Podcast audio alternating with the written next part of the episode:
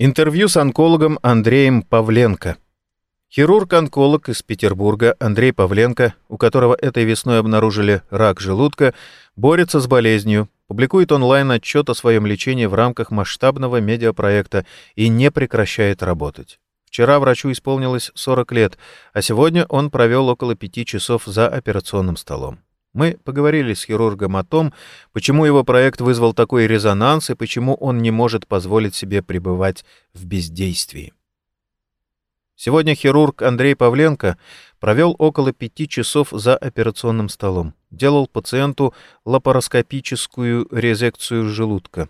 Это первая операция врача, который сам борется с онкологическим заболеванием после перерыва длиной в месяц. У Андрея Павленко два месяца назад обнаружили третью стадию рака желудка. Форма опухоли достаточно агрессивная, и врач знает, что при удачном исходе лечения шансы на пятилетнюю выживаемость 35-45%. Если опухоль не отреагирует на лечение, то шансы не более 5%. Эти цифры не деморализовали медика. Когда он узнал свой диагноз, составил список из своих ключевых задач. Первая задача — приложить максимум усилий, чтобы победить болезнь. Андрей Павленко самостоятельно составил стратегию своего лечения. Вторая — сделать все возможное для своей семьи и их финансовой независимости. У онколога жена и трое детей. Третье — создать все условия для того, чтобы центр, которым он руководит, продолжил свою работу при любом развитии событий. Он уже нанял человека, который смог бы заменить его и продолжает обучение хирургов. Во время сложных операций допускает к операционному столу молодых врачей и следит за их работой. Врача поддерживает собственная команда мечты. Павленко Тим.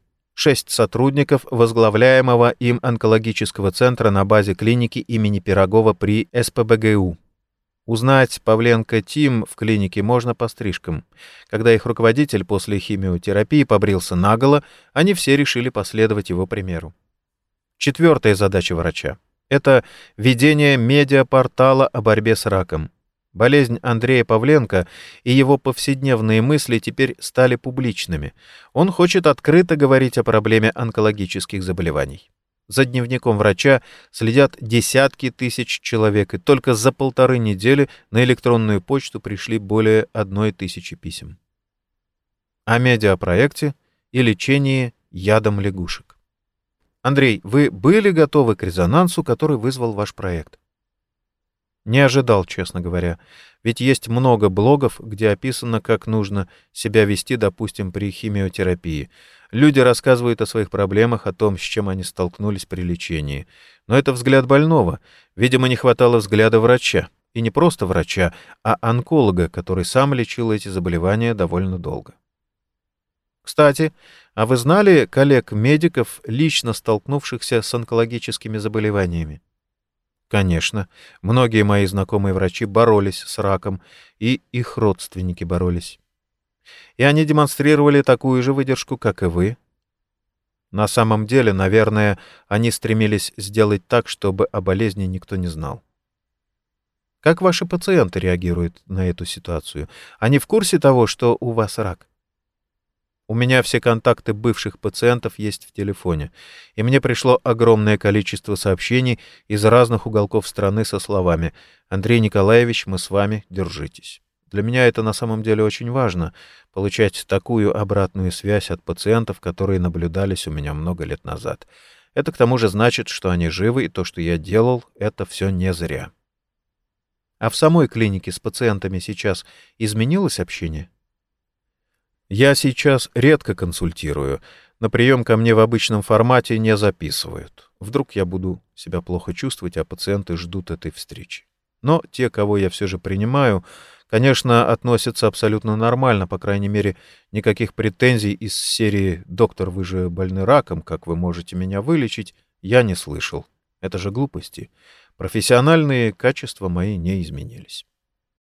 Вы получили больше тысячи обращений от незнакомых людей из разных городов и даже стран. Что вам пишут люди? Письма приходят абсолютно разные. Часто люди просят посмотреть на результаты исследований, посоветовать врача, оценить метод лечения. Кто-то просто хочет выразить поддержку. Но бывают и письма другого типа. Например, несколько сотен пришло по поводу возможности лечения рака ядом лягушки, секретом скорпиона, биотерапией и другими альтернативными методиками. То есть это врачу-онкологу предлагают так лечиться? Да, именно. А еще, судя по письмам, сейчас человек 40 с онкологическими заболеваниями чистят лимфу, 25 кровь, а еще 15 энергетику. И рекомендуют мне обратить внимание на эти методы. Я отвечаю в таких случаях примерно следующее. Я понимаю, что вы хотите помочь, но я принял для себя решение лечиться в соответствии с мировыми стандартами — на своем врачебном пути я не встретил ни одного пациента, который вылечился бы с помощью нетрадиционных методов медицины. Некоторые реагируют на это даже агрессивно, мол, я вам, Андрей, предлагаю хороший метод, зря отказываетесь. Решили умирать? О раке в молодом возрасте и необходимости скрининга в России. Сколько прошло времени между моментом, когда вы заметили первые симптомы, желудочный дискомфорт, и постановкой диагноза? Прошло всего полгода. С чем вы связывали неприятные ощущения? Почему не задумывались провериться еще раньше? Вы поймите, в 39 лет никто еще не думает о раке. Это достаточно молодой возраст для этого заболевания. Я вел очень активный образ жизни, операции, лекции, конференции, командировки. Не было даже повода заподозрить что-то подобное. И кроме этих незначительных болей в желудке по ночам и при голоде не было вообще никаких симптомов. Обнаруженная у меня опухоль очень редкая. Она встречается среди больных раком желудка в 3-5% случаев. Это подслизистая форма. Она начинает расти в глубоких слоях эпителия, и выявить ее на ранних стадиях практически невозможно. Только когда дискомфорт усилился, я сделал гастроскопию, и опухоль была выявлена уже на третьей стадии. Хорошо, что не четвертый терминальный. Вы выступаете за введение программ по скринингу для раннего выявления рака.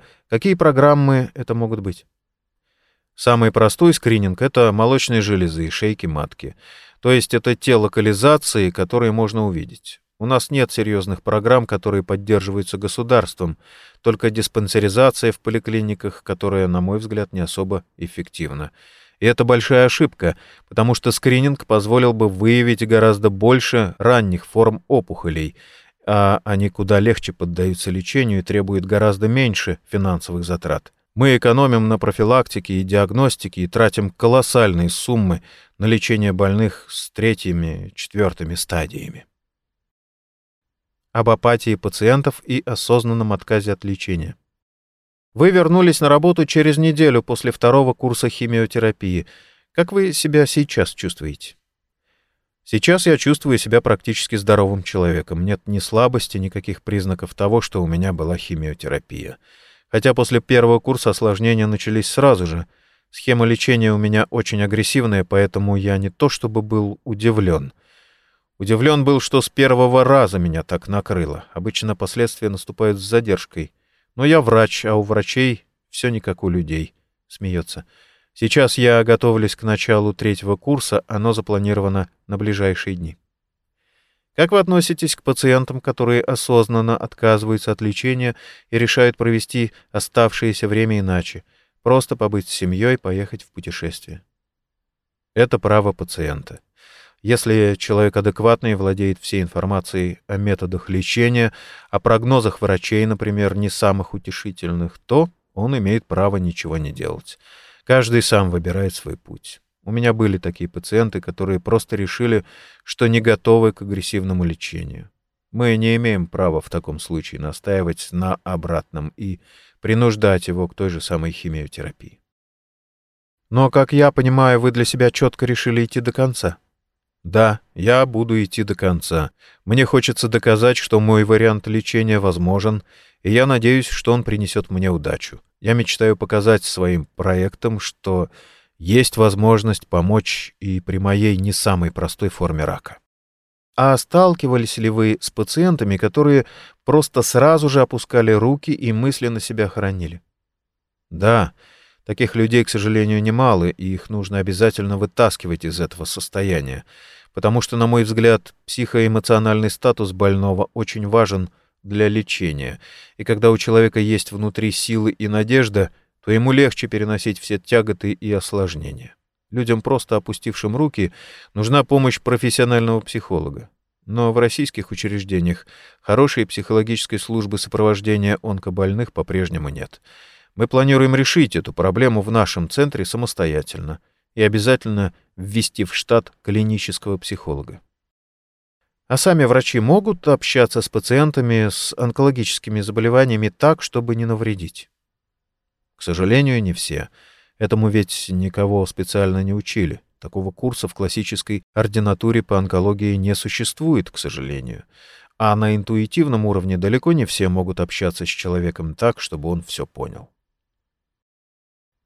О знакомых врачах и лечении за рубежом. Если ты столкнулся с онкологическим заболеванием, насколько важно знать толковых врачей? Очень важно иметь выход на любых докторов. В Москве и Петербурге с поиском хорошего врача дела обстоят лучше, а если мы выезжаем куда-то подальше, в регионе, то там это настоящая лотерея. Попадешь ты к адекватному специалисту или нет. И я вам могу сказать, что даже в рамках одного хирургического отделения тактика лечения пациента с раком может различаться. Сколько хирургов, столько и мнений. Но такого быть не должно. Еще один важный совет. Если вы пришли к доктору с непростой онкологической проблемой, а он не полез в компьютер свериться со стандартами лечения, то стоит насторожиться. И не надо говорить, что доктор не должен чего-то не знать. Очень мало людей, которые знают все стандарты досконально. Я, например, не знаю. И когда ко мне приходит больной с какой-то редкой локализацией опухоли, я всегда использую дополнительную информацию.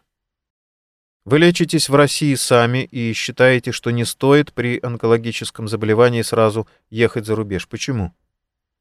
Ехать лечиться за рубеж есть смысл лишь в некоторых ситуациях. Например, если обнаружен лейкоз, при котором требуется срочная пересадка костного мозга. Насколько я знаю, у нас с этим проблемы, и подбор доноров проходит проблематично. А основные виды опухолей того же самого желудка или кишечника, я уверен, что можно лечить в России, если вы знаете хорошего онколога, хирурга. Все, опять же, зависит от конкретного специалиста. Если опухоль можно удалить и состояние больного позволяет это сделать, то можно провести операцию в России. Не надо ехать за этим куда-то далеко. Это мой взгляд. О семье и прокрастинации. С вами связывались много журналистов, а со стороны чиновников была обратная связь? Комитет по здравоохранению, может быть, даже Минздрав. Нет, я не жду от них никаких пока действий активных. Я не организатор здравоохранения, а хирург, и могу повлиять только на хирургическую составляющую. У меня были мысли, например, по созданию учебного центра по онкологии, который работал бы, основываясь на принципиально новых методах обучения — это та идея, которую я сейчас вынашиваю. И на это бы я с удовольствием подписался. Но чиновники за советами ко мне не обращались. Работа — один из ваших приоритетов. Ваши близкие не обижаются на то, что даже сейчас она отнимает так много времени? На самом деле я сейчас провожу гораздо больше времени с семьей. У меня ведь нет разъездов, ежедневных операций. После химиотерапии я вынужден был лежать неделю, поэтому постоянно находился с ними — так что сейчас все сбалансировано, и, конечно, никакой обиды у близких нет. Зная меня, они понимали, что я не буду сидеть дома и смотреть в окошко. Я не могу сидеть без дела. Первый видеоблог вы начинаете с рассуждений о прокрастинации, времени на которую не осталось. Это такой посыл другим людям? Да, можно сказать, что так. Очень много людей тратят время не на те вещи, особенно это касается молодых ребят, которые не строят никаких планов. Они думают, что у них все впереди. На самом деле время летит очень быстро, и можно не успеть. Конечно, побыть в ничего не делании тоже порой нужно, но у меня на это, к сожалению, времени нет. Пока нет. Текст подготовила Катерина Резникова.